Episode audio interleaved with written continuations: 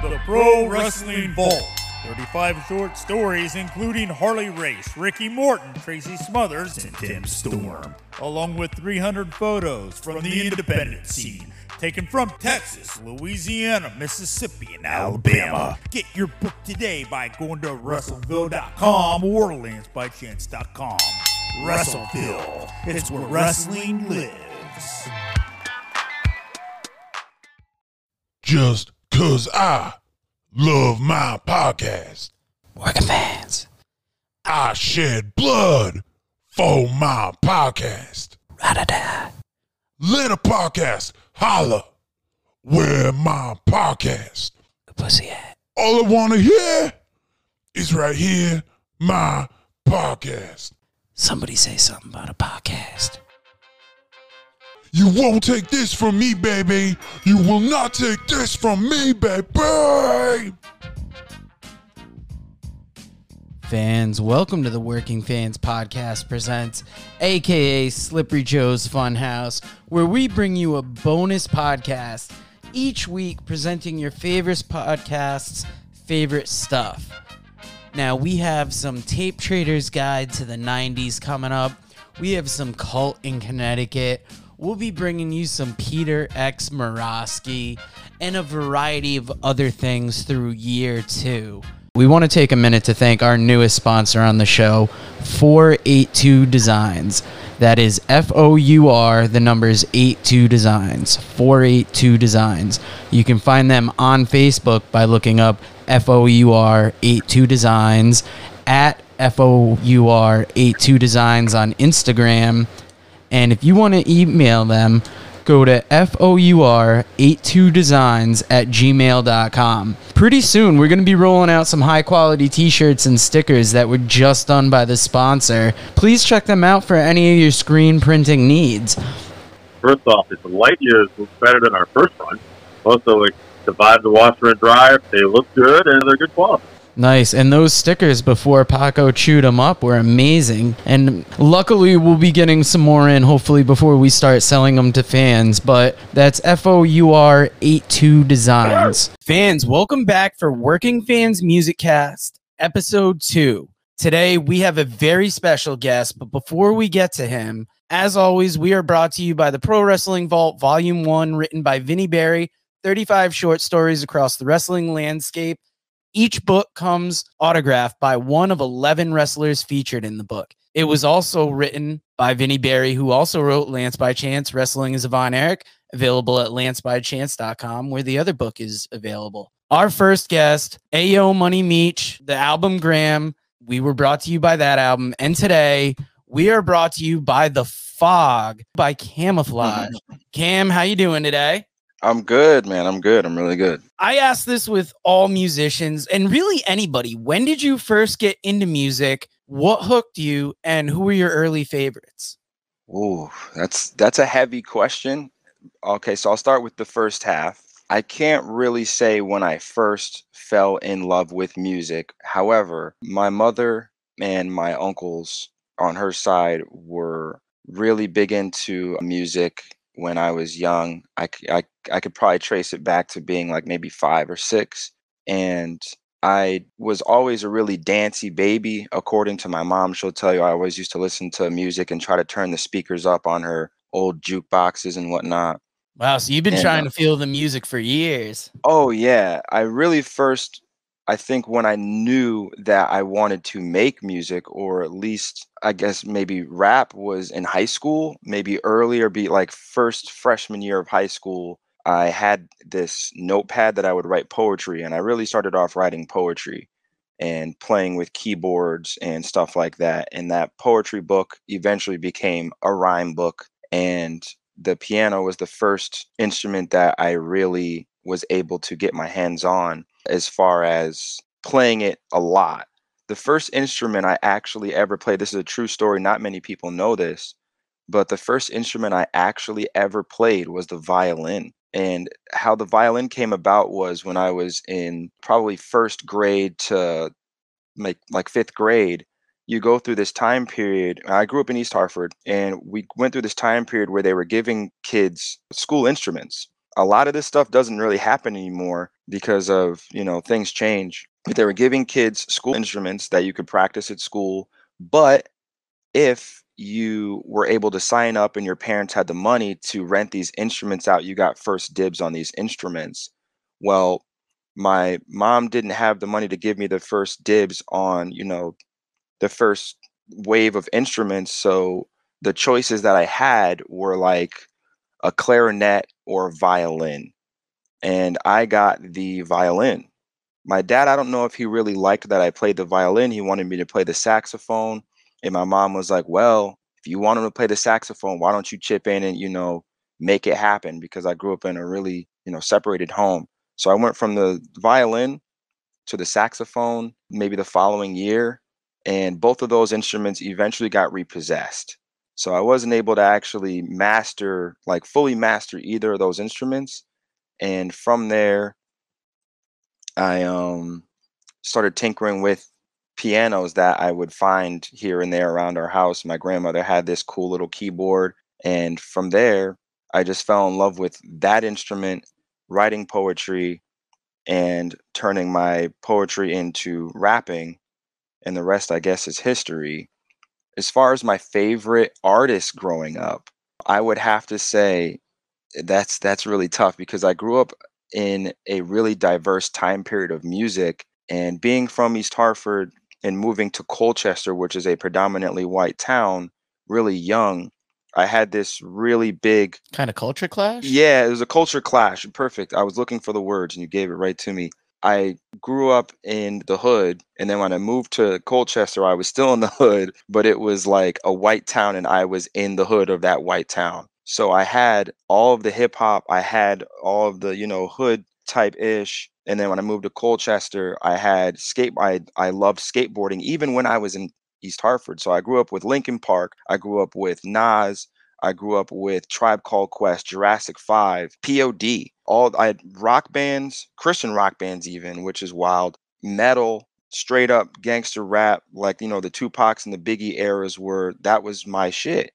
So it was really tough to really say who were my favorites because I would have to give you a top five in every genre. So people didn't know where to put me when I was younger, and I didn't know where I really fit in when I was younger. I had so many different influences and different types of music from EDM to rock to hip hop to pop that my mother would spend her entire, you know, she would be in the kitchen playing island music from Barbados, where our family's from, and she would play island music nonstop. My dad would take me on long drive to New Jersey, where his family is from, and he would play nothing but smooth jazz. And I would go to school listening to Linkin Park, you know, the Linkin Park first album on blast on my Osiris G bag, which I still hmm. have to this day. Wow. So it was every everywhere that you can see my life being in like a different time period. It was you would never I could I couldn't tell you what my favorite genre of music is. I know what music I make. Yeah. But I, again, I would have to give you a top five in every genre. Maybe we'll end the show on that because like yeah, I'm the same way. I have friends that'll laugh at my playlist because I'm an eclectic like, listener, man. Yeah, yeah, I like death metal, the heavy metal, doom metal, but I'll listen to like a rap song right after it and love right, it. Right, right. That um, yo, the aux cord in my car is tough. Mm. It's tough to get to because a lot of times I will have, I will my my I don't know what Spotify thinks of me because I go from playing like you said, like I'll go from metal to rap to EDM for like a whole 10 minutes, and then I'll go back to rap. I'll go to a smooth jazz. I don't know if people want to fall asleep or headbang in my car on the way home. Isn't it but... funny though how that'll fuck up the new music radar on your thing where it's like, oh yeah, they don't know what to suggest, bro. Yeah, they don't like know what to you suggest. Everything, and then you get mad. You're like, I never listened to this, and they're like, yeah, well, it's kind of like these. Well, you kind of do. Like, they're just like, yeah, we thought you would. And I mean, you're talking about you evolved from poetry into rap, yeah. and I would almost argue that's kind of like where rap came from. If you look at, oh yeah, absolutely. like what Gil Scott Heron was doing in the '70s, and how that kind of morphed a little bit and changed, and what rap is really kind of just poetry over oh, beats. Of course, of course, of course, of course. I mean, that maybe is, some of the newer artists, it's hard to defend a little bit. Like when I first heard WAP, I was just like, first off, I heard it on a podcast. I was doing a rap one, and the host is like, Have you ever heard it? And I go, No. And she goes, Let me play it for you. She played So- it, and I just started laughing. I'm So- like, What is this? Like, think about this for a sec. If you take the lyrics of WAP and you take away the beat and you let a really strong voiced poet, I guess, read those words just Yeah. on paper, give them a piece of paper with the lyrics to WAP, have a bunch of, you know, steady listeners in the crowd just ready to to snap fingers and have her read WAP, she could make that into a poem because technically it is a poem. It just wouldn't be your traditional format of what we call poetry, which really is formatless. Yeah, But if you were to of like- give someone, if you were to give a nice old white lady who's got plenty of awards in poetry, or give it to, uh, you know, Maya Angelou and have her read WAP, she could probably make it sound like the most epic poem about wet ass pussy you've ever heard. You know, it's really all in the eyes of the beholder or the ears of the listener. yeah, I feel Um, like poetry is almost like in the eyes of the author, like the whoever's for writing sure. it. Exactly. When and how did you go from just being a fan of music? I mean, you kind of described it earlier to actually trying to get in the music business and making music. Okay. So in high school, I'd want to say like in freshman year, I again I grew up in East Hartford all the way up until sixth grade, fifth or sixth grade. And I was one of only a handful of black kids in my entire town. And I say this with honesty, this isn't like fabricated or exaggerated. I was one of I could count on one hand how many Afro American or even Spanish kids were in our town in my age bracket, in eh, who I grew up with in as friends and one of the one of my first friends in country place where i grew up his name was demar and he goes by young d he's my business partner he's the ceo of connecticut people records now but we grew up really close because he too skateboarded he too liked a lot of the same music as i did and it was probably because of how we grew up we just ended up liking the same things because that's what we were exposed to and we were really open-minded. But we grew up together all through high school and i think about maybe freshman year and he was he's a year younger than me so freshman year he was in eighth grade we started to make these little mixtapes. This is back when everyone had the cd players with the disc the discman with the skip protection and cds were really expensive then and they were hard to to make because you had to have a computer that could write them but we would make these mixtapes and sell them around school and at the time we were called the country place gang and we were again we were eighth grade freshman level you know we were high school kids selling these mixtapes and it just became this pretty much conglomerate and that team i should say that camaraderie between me and young d carried through high school to the point where we ended up going to school to, to college for these things. I went to school for graphic design. Mm. Throughout the whole time I really only wanted to do music and I think that's why my grain my grades at the time were really messed up. And he went to full sail for music engineering and when we came back from those experiences even through it all we were still making music together we still had Connecticut People Records brand it went from being the CPG to like the Country Place Gang to Connecticut People Records which CPR and that was like our professional LLC name. When, when he got back from college and when I was done with college, we were just like, yo, let's make this like real. You know, we let's go from making albums, you know, with nothing behind us and no Connecticut artists to support, or you know, not that there's not, but we didn't grow up with the support system and the outlets that a lot of other states or countries even had and were giving to kids that wanted to do hip hop and make music. So we kind of professionalized that in college. I want to say in 2007, 2008 was when the professional juices started to flow, but the attitude has always been there since the very beginning. I think the the mindset was always there. It was just the know-how and the build up was post high school 2007, 2008 ish and it became really official during that time. Isn't it crazy that when you like you see albums out there and you see people doing it and it it feels like it's so hard to get there. Sure. But in reality, through kind of what you describe with music and through podcasting, you just start doing it. And then as you go, you get better at your craft. hmm You learn better ways to do it, and then you can start building on it. But it just starts from starting. Yeah, like, it starts from that pa- yeah, passion breeds the energy to actually get something going. As you could probably relate, I don't know where your dream started with podcasting or where that idea kind of birthed in your mind, but at the end of the day, it comes down to a couple key factors. It's who you're around, Yeah. is a huge factor. A lot of people end up having these dreams and these like inner passions and motivations, and they're around the wrong people that don't nurture those things, or they're brought up in an environment where they're not able to get out of it and to find the right crowd of people. It comes with, you know, self drive, obviously, is one of those things, and an outlet. You know, it's uh, there's a lot of key factors that go in with starting it and I can say with full honesty, I did have a a mom that really cared about my life. I did have, even though my parents were separated for a long time, I did have both of my parents present in some way. It took me really admitting to myself outside of high school when I graduated that I wanted to form a better relationship with my dad because I didn't feel as if I could be a man if I didn't confront that demon. I, I should say, I, I don't want to call it that, but that thing and that really brought out of me this idea that yo if i can confront this i can confront pretty much anything that i want to do in in any respect because that was some that was a big hurdle for me and i think that was one of the hurdles that was stopping me from even thinking about dreams in a way or about pursuing passions because i was i was being held down by things so another one of those key factors is i guess resolving issues that you have in your life that may be anchors for you and find a way to get you know cut those anchors off and go to the surface so that you can breathe fresh air.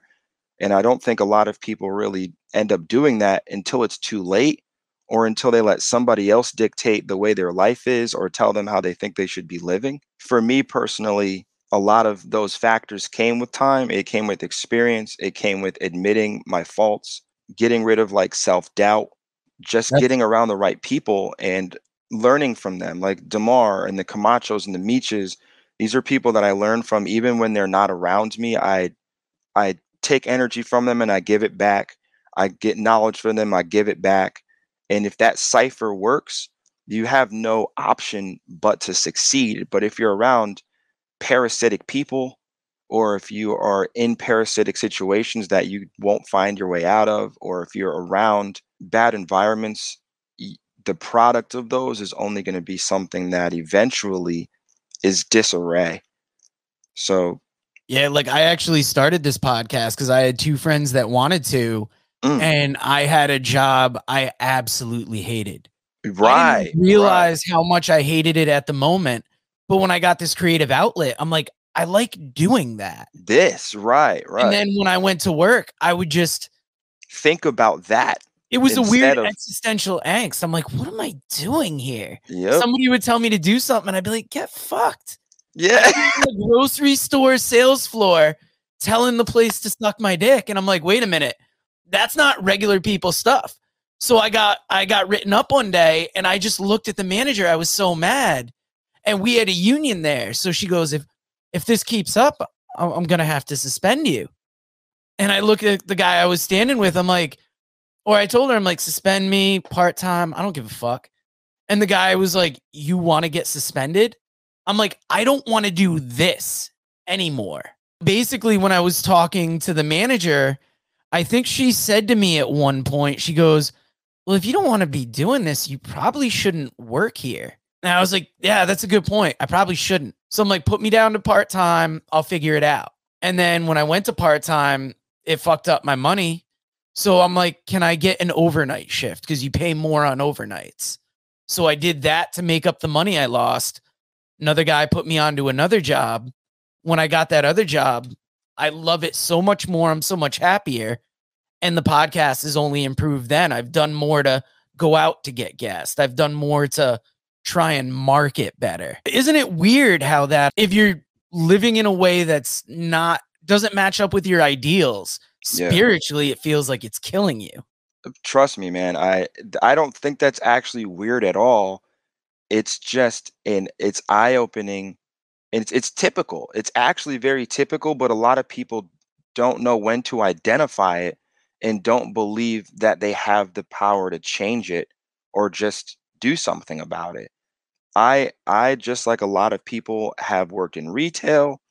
I was st- i was stuck as a desk jockey for two three years out of my life working for a company where i was just a number and that's for people. There's some some people that that's that's for them. That's their thing. I don't want to ever downplay or make somebody feel bad about the job that they have. If they like their job and they believe that they're making a difference in their life or the world good for you all power to you but that's not for everybody and some people just aren't meant for that and in my heart i really do believe and i will never stop believing that i'm not meant to be behind a desk.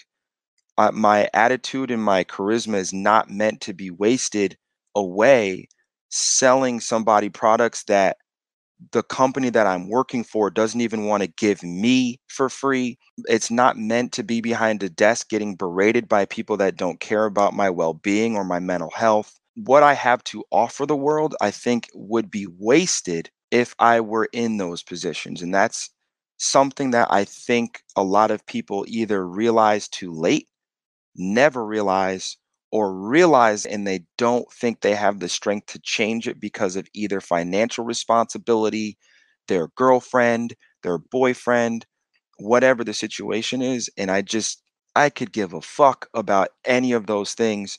Like, I'm sorry, I'm sorry I got passionate about that, but the reality is you literally live one time the speck of time that that is in the grand spectrum of the universe is so minuscule that if you're spending your time giving your energy and your lifeblood to something that's not giving any back it just and you're not putting anything else out into the universe except for just like yourself and your slaveness to it that ain't a good look for me.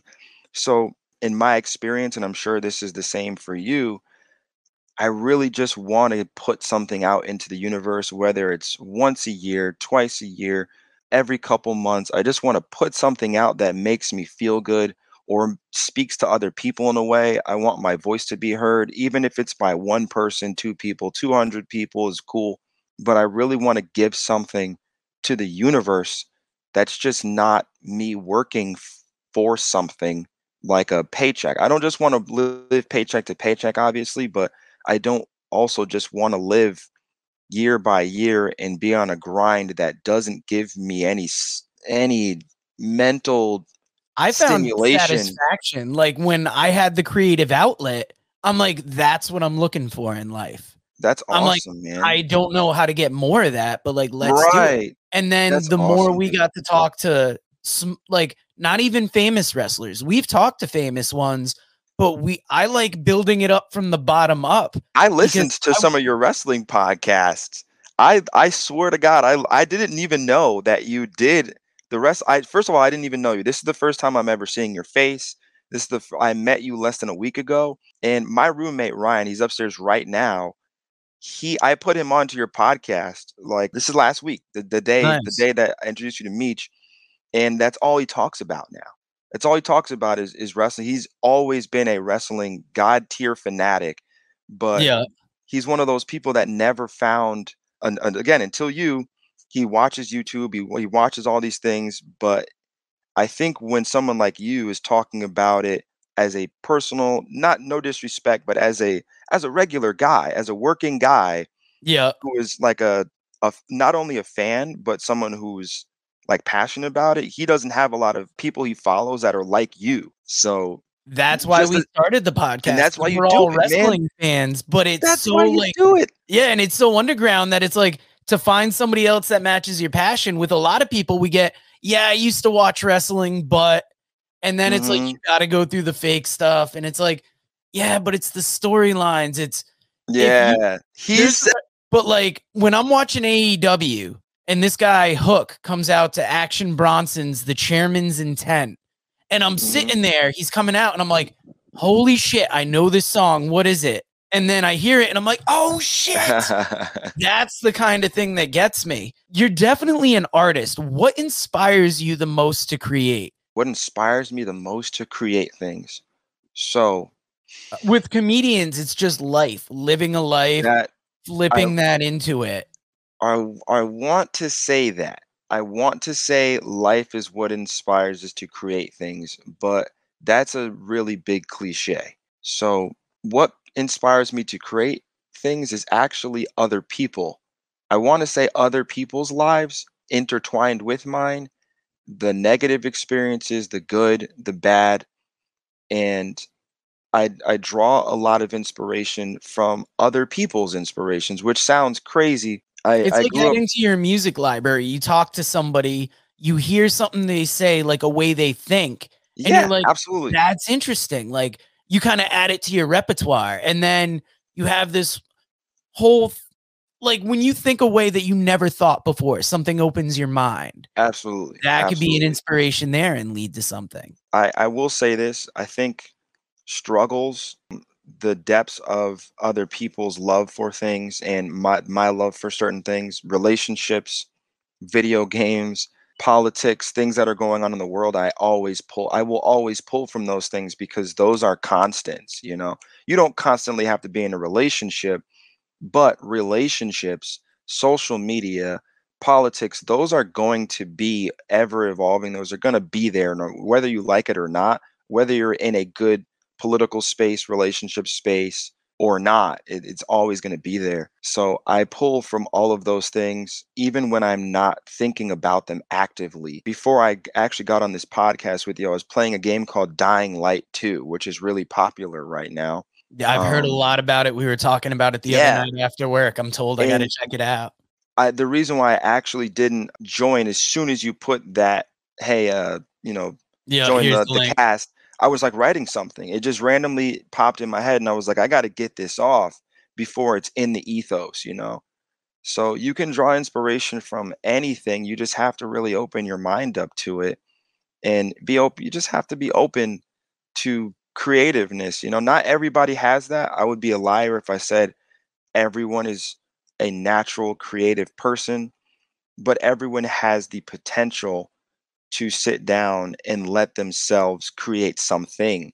It may not be the best by other people's standards, and it may not win you a an award or a Grammy or a BET award or whatever the hell you you think which is you know special but everyone has the potential to be creative if they let themselves be 100%. The way you were talking about growing up, it made me think of an old Lupe Fiasco line. And I wanted to yes because I got not from the way you rap, but just your story. It had me thinking about Lupe because you were talking about skating and all that. And Yeah. it had me think of that line where he talks about bumping everything from Misfits to OutKast. Yeah, Kick Push was the soundtrack of our lives, man. And big shouts to Lupe. I don't know if he'll ever see this, but if he does, I love you as a lyricist, as an activist, as a as a as a homie. Kick Push was the song that all of us wrote. And when I say all of us wrote it, like every skater who was a black kid growing up, even if you're a white kid, a Spanish kid, whatever your ethnicity, if you didn't have that song to to bump, there was no skater song that explained our like what we were going through and it Yeah. felt like the song i had written a million times but never recorded and when i heard kick push which was the first lupe song that really blew up Yeah. i was like yo i wrote this song Mm. like this is this is my shit you know and and everybody felt that way that it was a song that spoke to them and that and again that was around the time when i really was starting to take my lyricism serious so um that's And funny you said that to compare me to lupe is absolutely wild that's an honor to me because he's again he's one of my top five man he's one of my top five and uh, another rapper that you gave me vibes of is Childish Gambino. Just how real like you're talking about real life in Wow. these bars. Like I think at one part you talk about being in Black Panther pajamas. Yep, I got him And on it's like that almost has me thinking about that song where he's talking about sleeping in the bed between his mom and aunt with the Land Before Time toy he got from Pizza Hut. One of those little Bars. details that you're like, Bars. it's a rap, but that's real life. I could picture a kid sitting, and that's why the album connects with me. Uh, Tell I us about got- the fog. I want to get still into got my Game songs. Boy. What did I say? I still got my Game Boy Color. I'm still rocking Black Panther jammies. Yeah, that was.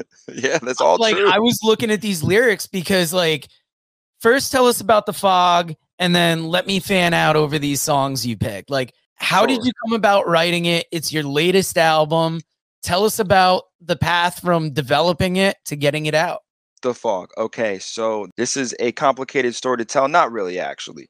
So the fog has been in development for about two years of you know my life, two two plus years, I would say. The first song that started the, I guess you could say, the development of the fog was actually called Voices, which is on the album. I was on the tail end of a band album called Trifecta, which I also have with me here. Shouts out to Joanna Pericone and Al Delgado. I had put out the Trifecta EP, which was all three of us, and that took about a year to put out. This is what, circa 2019 now? And we put out that project. It was amazing. And then Joanna no longer wanted to do music anymore. So the band kind of, the band that we took all these years and all this time to kind of, you know, glue together. I produced the entire album.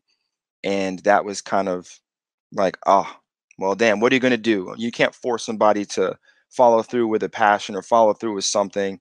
And everyone's got their own life path. So I was on the tail end of that album and I had already had so many albums myself. I had Apex, which was my last personal album. That was in 2018. After that, I did a album with Al Delgado called Foreign Exchange, and then the band album. So I had been in this gray space of artistry for a while where I was telling myself I had gotten all these awards, I won all these, you know, Connecticut awards, I had done all this stuff. I was getting, you know, asked and pulled in different directions from from labels and everything. And I told myself at the end of the trifecta e- the album of, with the the full band that that was going to be the ceiling for me as like an underground artist and i felt and this is me just i'm trying to compress everything into not to make this too long but when you're an underground artist or when you're a local artist for so long and you feel like you've reached the peak of what you want to do at that level and you see this ceiling and you crash through that ceiling a lot of times it's not always a record contract for x amount of millions of dollars and instant success. It's not always going to be you go on a world tour and you're big now or you're insta famous or whatever and i felt that after this album after the apex album after foreign exchange after the trifecta era i think that's my ceiling of this level and be to get to the next level i don't want to do anything that's not next level after those projects so when i broke through that ceiling and this is all in my what I feel in my head and mentally at the time. This is 2020 now. I found myself after breaking through that ceiling, releasing the albums, putting my energy and my lifeblood into those projects. I found myself in what I thought was the fog. After you you break through this metaphorical ceiling of your artistry and you're just like, okay, everything past that is going to be fire. It's going to be labels. I'm I'm going to sign this deal. I'm shooting more videos and I was just in this gray space. Like this is the the Matrix level. You ever you remember uh, when Neo meets Sam Fisher's character, uh, whatever, not Sam Fisher, Laurence Fishburne's character. See, I'm a video game at, at heart. Laurence Fishburne's character, and they're in this blank area where anything can happen, where they're making the guns and the chairs there and the TV. Yeah. That was the area of space I felt I was in. Like I wanted to write, but I didn't know where to go next. I wanted to make the next project, but I was in this fog like, who do I pitch it to? What do I do with an album, even if I make it? Do I reach out to a band? Do I look for other production? And it was this foggy space that I had. I was in a really bad relationship. I was dealing with, you know, family issues, a lot of death in my family. It's just fogginess.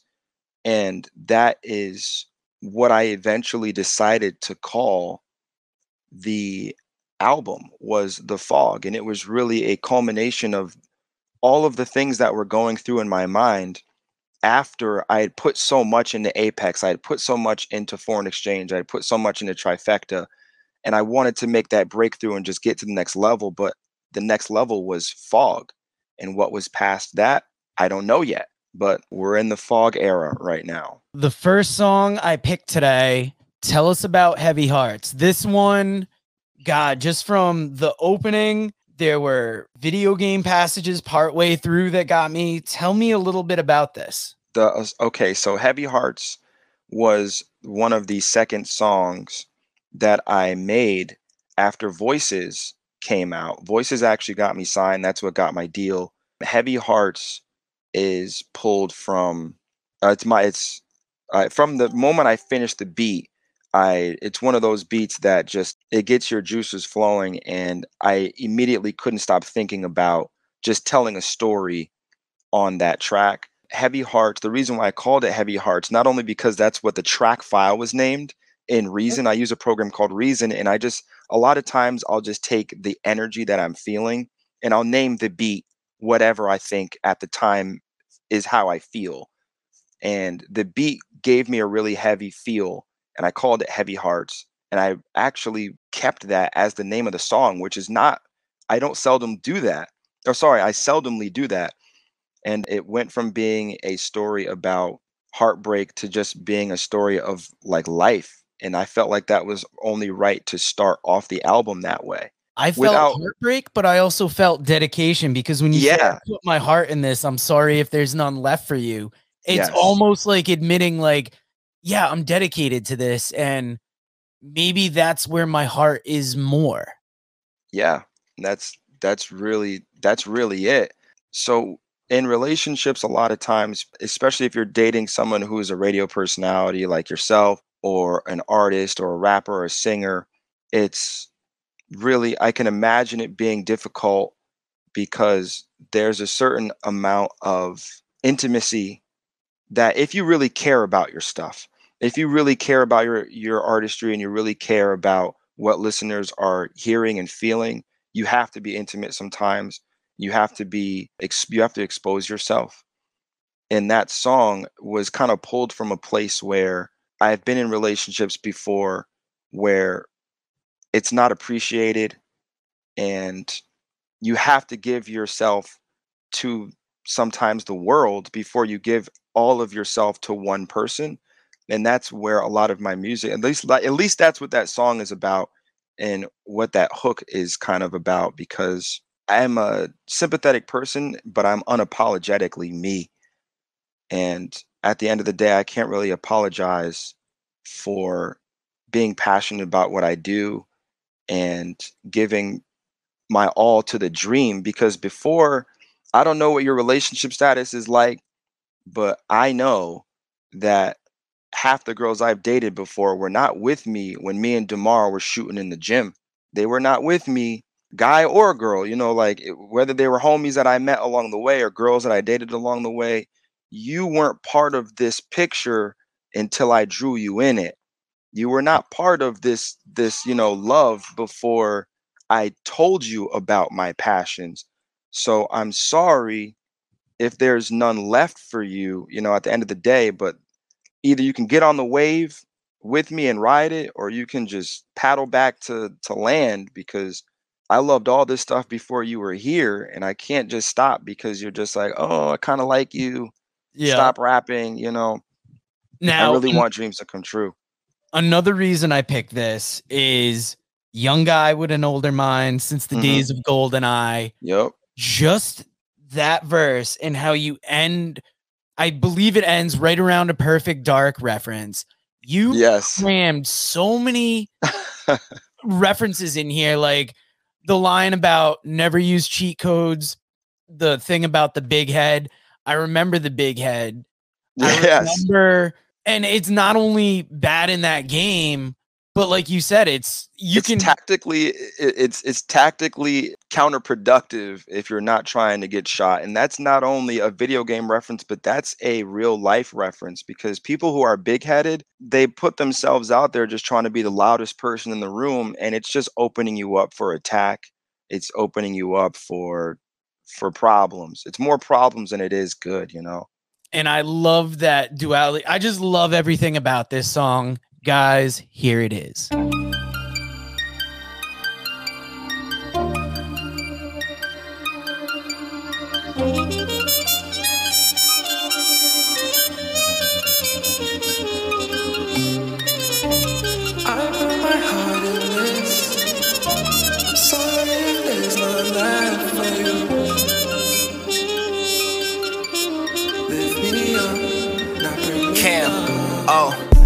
This beat in my form, steadily dreaming a torn. Finding your purpose is way more resourceful than making others feel important. This sort of lifestyle is hectic. I'm sorry that you've been neglected. I dealt with your baggage, you dealt with my habits. I think that we both should respect it. Skinny nigga with a heavy plate. If it ain't money, I don't even wanna conversate. Fuck a good, then I meditate. Take a soul, watch it levitate. That's a bust down, bust down. Care back then, but I couldn't give a fuck now. Shorty wasn't with it back then, but they all done a ride. Cause a nigga looking good and I'm up now. fact check, fact check. Ooh, check the breakdown. I grew up with some people that never evolved and they had to get taken down. We grinded dirt into diamonds. They swore that this shit was impractical. We're the young D, we were tactical. Papa's lessons were invaluable. Yeah, we're the mammy. Coming in hot and I spotted the landing. Still got my Pokemon cards on my Game Boy Color. I'm still rocking Black Panther jammies. Uh, stuck to my rules. I'm faithful to all of my troops. I took a shot in the dark when everyone else was too scared to shoot. I put my heart in this. I'm sorry if there's not left for you. These dreams are all I have. I'm sorry I can't conform for you. Settle for normal, that's okay. Please don't let me get in the way. If you love me, then you will lift me up, not bring me down. Yeah, This flow on the toilet. Steadily dreaming of touring. Finding your passion is way more impactful than living a life full of boredom. That sort of lifestyle is dormant. Of anything holding importance. If it ain't you that is painting your portrait, then baby, you're risking extortion. A lot of people want a part of you. They don't care about the heart of you. Young guy with an older mind. Says the old times are GoldenEye. Me and the game got some history. The golden gun was the industry. Cause all you need is that one shot. But when and where to use it is the mystery. Uh, never use cheat codes. A big head, just a big target. I'd rather shoot all of my free throws. Even in perfect darkness. Rare cameo appearance. Conquered all my regretfulness. Only some caught the reference. 64 more on the checklist. Used to want all this designer shit. Then I started up my own brand. The value is never in question when you're doing the shit with your own hands. Is there a price on your dedication? What have you done for your preservation? Better wake up and go get it, cause dreams do not offer up reservations. I put my heart in this. I'm sorry if there's not left for you.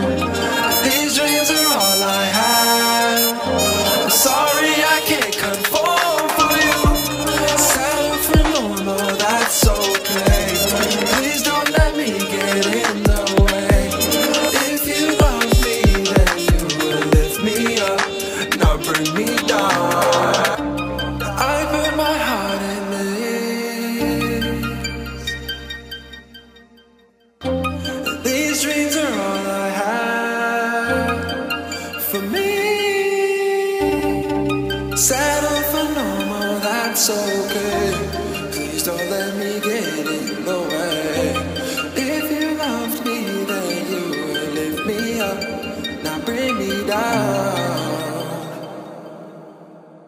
God, now I really love that last song, but the next one I got for you, Dale Paca. This once the beat started, it gave me that old Def Jamaica vibe. yeah And just once it starts, you get moving. Tell us about Delgado Jack and tell us about this song. So Delgado Jack is earlier. I think we we touched on it a little bit. Delgado Jack is one of my best friends. He used to go by Action Jackson, and we came up with we have that album Foreign Exchange, which we are in the developing stages of Foreign Exchange too. By the way, he was also part of Trifecta, which was me, Joanna Pericone, and Action Jack at the time. So Delgado Jack has been in my music life for years now. And I confronted Al, who I call him Al, I confronted him about like dabbling in reggaeton, which is a, a, music genre that I like, but I don't speak fluent Spanish and I don't know how to attack those songs that well. And that's one of the few genres that I actually don't know how to, you know, attack or didn't at the time. And he was like, "Yo, I got you." And I made the beat. He liked it. I put a little I leaned more into hip hop in that beat and he just opened that song up perfectly, man. He just he actually came up with the hook. He, you know, the intro was spicy. That it was just off to the races after that. And he was like, I know that you can do this this hook justice if you put your layer on it, Cam, if you put a verse on it. I originally was gonna give that song to him, and he was like, nah, just kill it. That was the first, I think, time where I dabbled in reggaeton fully. I think with him, I think Foreign Exchange did have one on there, but not on my personal album. That was my The Fog had the first reggaeton bop on there. And big ups to Delgado Jack. That's my brother right there. He's an amazing artist in his own respect. I hope that you can maybe put him on a podcast one day. And yeah, Dale Paca is is awesome. It was spicy. Girls are dancing to that all over, over the world now, and I'm I'm really happy that that came out the way it did. Yeah, guys, check out this song. It is so fun. We'll play it for you now.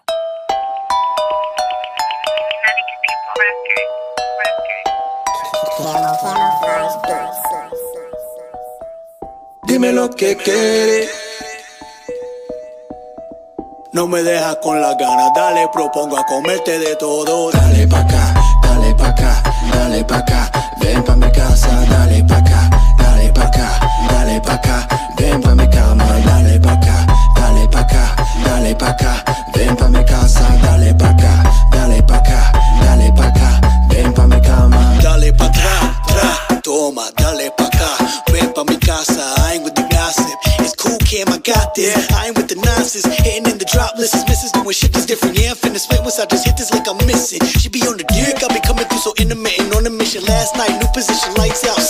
Always heavy in the streets, cause you know they coming if it's showing weakness.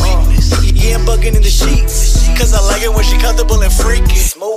Do not play with me, cause I'm flagrancy. I'm 10 levels deep, I'll inflate the fee, so don't fuck with me. I'm up in your crib like Sosa told me, uh. So get about your feelings, feelings, feelings. Go and live the best life you can live. I'ma sip till I'm feeling right, get it, get it, get it. Yeah, I'm feeling, I'ma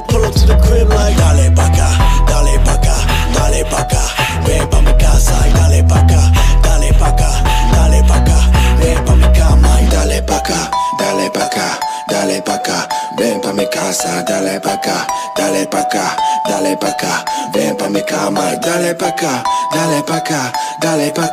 Ven pa' mi casa, dale pa' acá, dale pa' acá, dale pa'. Ven pa' mi cama. Ooh, vibe on the beat, her body come alive on the beat, never lie on the beat. She just wanna slide for the week, get wild in the sheets. Yeah, I tell her come and ride on the free. Ooh, watch how I do. Is it the shoes? Look how she moving. Ooh, baby, what you doing? Club go off on a Monday. Bad chick straight off the runway. Yeah. She a freak on the weekend, but she at church on a Sunday. Wow, Switch, switch, switch up the tempo. She loving the dembo. Yeah, I'm the man. Oh, oh, you ain't get the memo. Hit you with the new shit. Go ahead and wear it if the shoe fits. Shorty working for the peso. She bust it open like Domi on Verso. Young and educated, I'm steadily cheddar caking and shorty be getting wild. I give it a medication, I'm a real one. Tell your own man, you a real one. You don't know a brother like me until you feel one. Forget about your feelings. Go and live the best life you can live. I'ma sip till I'm feeling right. Get it? Get it? Yeah, I'm finna pull up to the crib like Dale pa' acá, dale pa' acá, dale pa' acá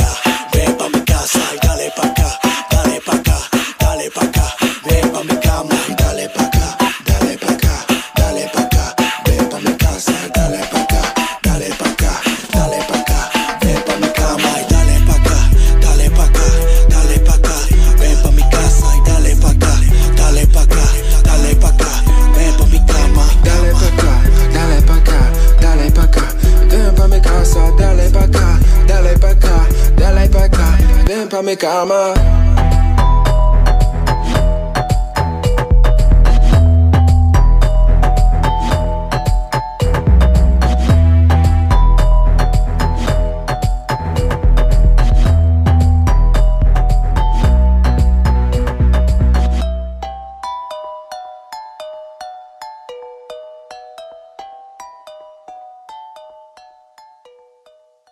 All right. So the last song we got here, Hold On Too Long.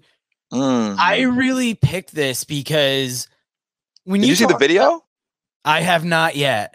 Oh, okay, okay. I'm gonna have to that. check that out after this. But like, there's just times in life, like I actually somebody was Mm. talking on a podcast about having a podcast with somebody else.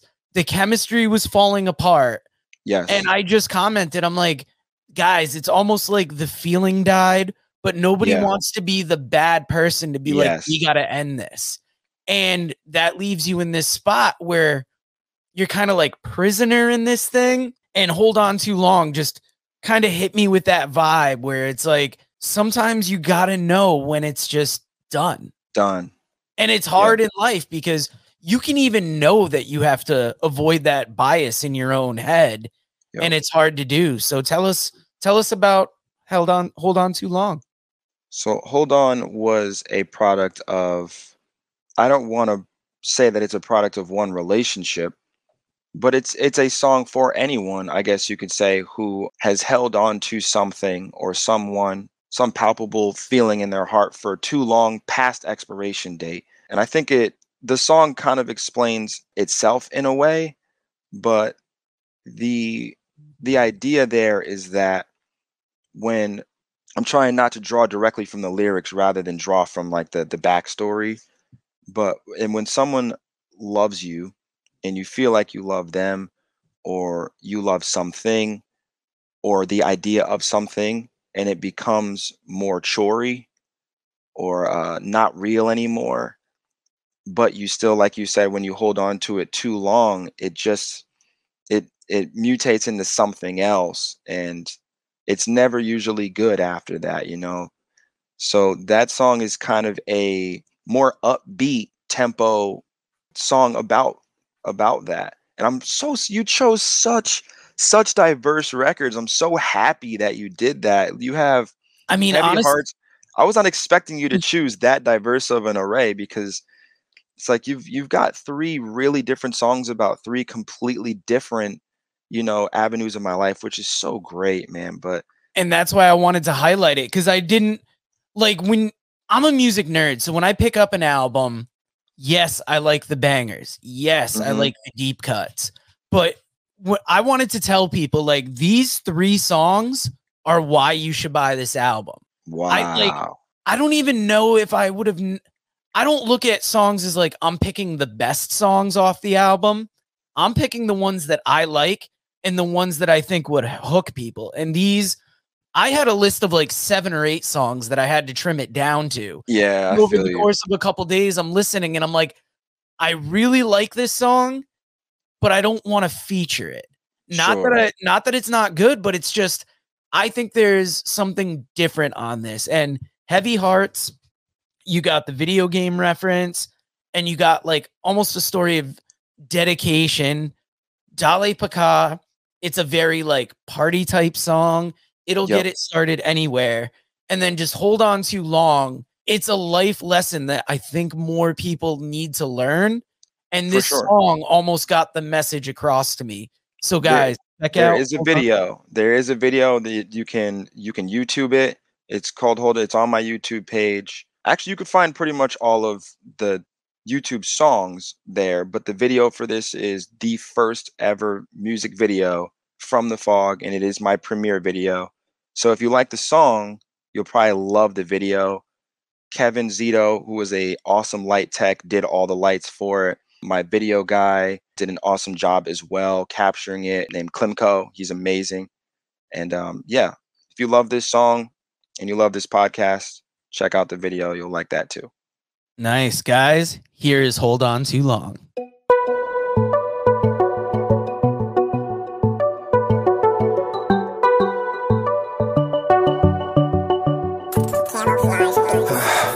I took my time on the intro.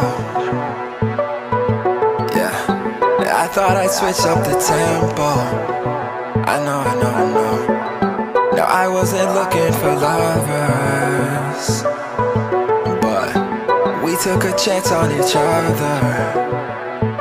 Now we've been spending all this time. I've been blind to all the signs. Now that well is running dry. And we grown, we ain't helpless. If I keep you, I'll be selfish. We can't keep this up, we're living a lie. It's time I let you know.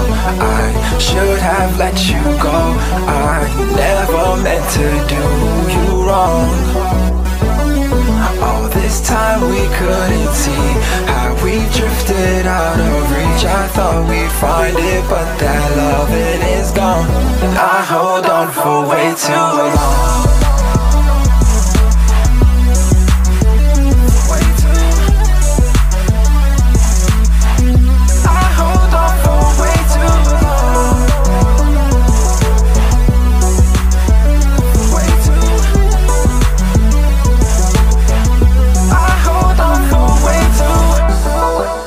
time aside for you and me. Schooling me on love, but I was exercising truancy.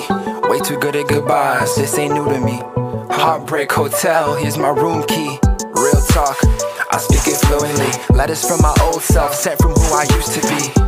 Maybe I should monetize the heartbreak Cause anything you're good at doing you should never do for free Hate me now, thank me later We know the story, I'll let you narrate it Love made is never love lost Money well spent if you don't cut costs. I'm sorry for the time I can't return to you. There's no way I could have known what it would turn into. So let it die if it was unresolved. I'd rather live and learn if there was love involved. It's time I let you know I should have let you go. I never meant to do you wrong. All this time we couldn't see How we drifted out of reach. I thought we'd find it But that loving is gone. And I hold on for way too long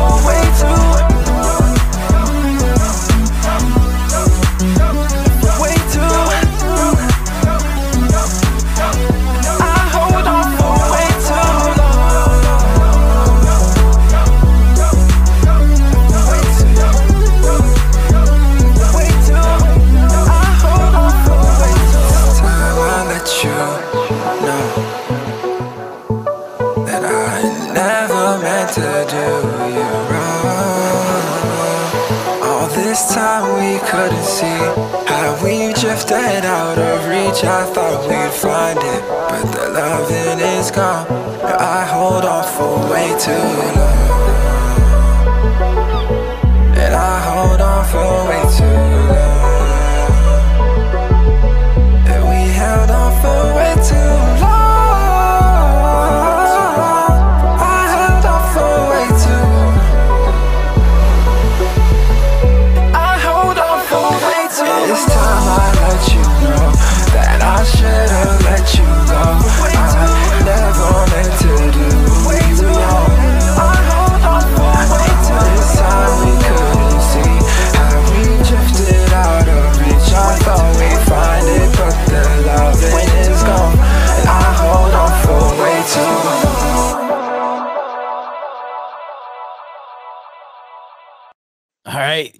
We have featured three great songs today. I feel like we could talk for another hour, but I don't want to Yeah, hold you man, up that- any longer. I we're definitely going to have you back on, but Sure. let the people know where they can find you and anything they need to know. So most of my social media tags are pretty much the same. You can find me on Facebook, Instagram, and Twitter at Kamoflage CPR. That's K A M O F L A G E C P R. Again, that's K A M O F L A G E C P R. And that's on pretty much everything from Facebook to Instagram. I do have a YouTube channel under Kamal Lone, which is my full name. I'm not afraid to give that out. Where you could find Hold On Too Long, you could find all sorts of video videos up there of previous albums and songs. My discography, my entire discography can be found on my website, which is Bandcamp, or sorry, kamoflage.bandcamp.com. You can listen from all the way back to my first Ever album to The Fog, and they're all there readily available for you. I have my merch site, which is Rock Paper Scissors on Facebook, my gaming channel on on Twitch. All those are under Kamoflage. You can definitely find me. If your grandma can find me, you can find me. Cam, thank you so much for joining Bro, us. thank you, Joe, man. Thank you. This is a huge blessing. This is the first podcast I think I've ever done, and it's with an awesome guy, an awesome team. You guys, if you're watching this, don't check me out. Just check this guy out too, man. If you like WWE, if you like WWF, if you like AEW, anything in between, check this guy out. He's an awesome dude. If you're an artist, reach out to this man. He's doing a real service for the community, for the podcast world, and for all of us, man. This is a huge this is a huge deal for me. I know it doesn't seem like it, but this is an honor, man. I'm really honored that you even took the time to listen to the project, that you took the time to listen to Meech, that you are communicative. And I hope your podcast blows up, man. Because if I blow up, this is going to be the first one I share with people. Like, yo, this is one of the cats that first let me on. So Excellent. Thank you very much, it, man. man. I, I, uh, you couldn't have put us over better. Thank you.